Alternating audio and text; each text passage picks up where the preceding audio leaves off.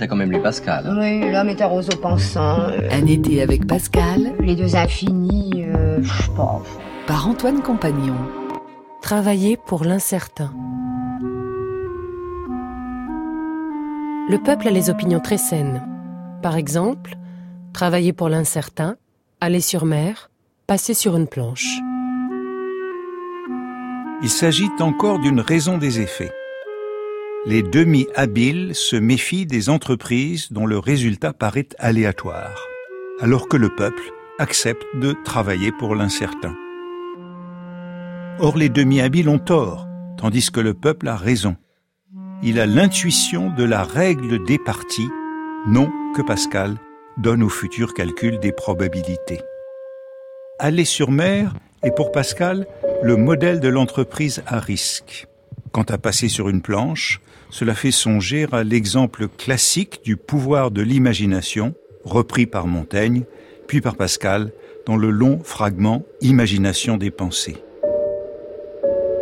Le plus grand philosophe du monde, sur une planche plus large qu'il ne faut, s'il y a au-dessous un précipice, quoique sa raison le convainque de sa sûreté, son imagination prévaudra. Plusieurs n'en sauraient soutenir la pensée sans pâlir et suer. L'homme du peuple passera de meilleur gré que le philosophe sur une planche tendue au-dessus du vide. Pascal, précurseur des probabilités, démontra la règle des parties dans son traité du triangle arithmétique de 1654. Cette règle énonce que L'incertitude de gagner est proportionnée à la certitude de ce qu'on hasarde selon la proportion des hasards de gains et de pertes. Autrement dit, l'espérance mathématique est le produit du gain par la probabilité de l'obtenir, et elle permet de déterminer par la raison le choix le plus avantageux à faire dans une situation d'incertitude. La notion vient des jeux de hasard, divertissement des amis libertins de Pascal. Pascal cherche à déterminer comment répartir les mises quand un jeu s'interrompt en cours de partie. Or, Pascal applique la règle des parties à la vie. Il faut vivre autrement dans le monde selon ces diverses suppositions.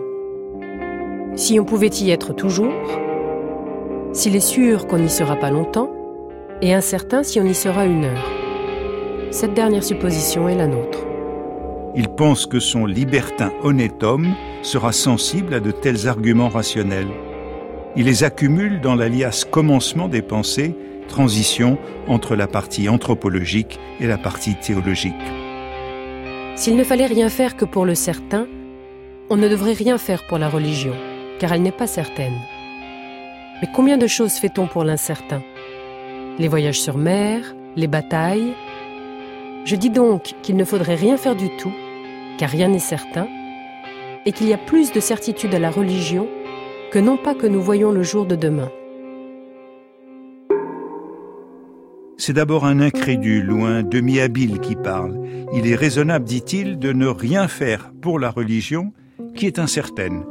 Pascal lui objecte que l'on prend pourtant de grands risques dans la conduite des affaires, comme d'aller sur mer et de faire la guerre. Pourquoi se comporter différemment en matière de religion? Pascal exige de son interlocuteur de la cohérence, car il n'est pas certain que tout soit incertain. D'ici demain, un accident cosmique pourrait nous empêcher de voir le jour. On peut affirmer avec certitude qu'il est possible que le monde finisse demain, mais on ne peut pas affirmer avec certitude qu'il est possible que Dieu n'existe pas. Saint Augustin a vu qu'on travaille pour l'incertain, sur mer, en bataille, etc. Mais il n'a pas vu la règle des parties, qui démontre qu'on le doit. Saint Augustin accusait de vanité ceux qui consacraient leur temps et leur peine à aller sur mer ou en guerre, mais il ne voyait pas la raison des effets, à savoir la règle des parties et une espérance mathématique élevée. Même Saint Augustin pouvait se comporter en demi-habile, sur ce point-là, du moins. Tout à la gloire de son invention mathématique, Pascal avait encore des progrès à faire en matière d'humilité.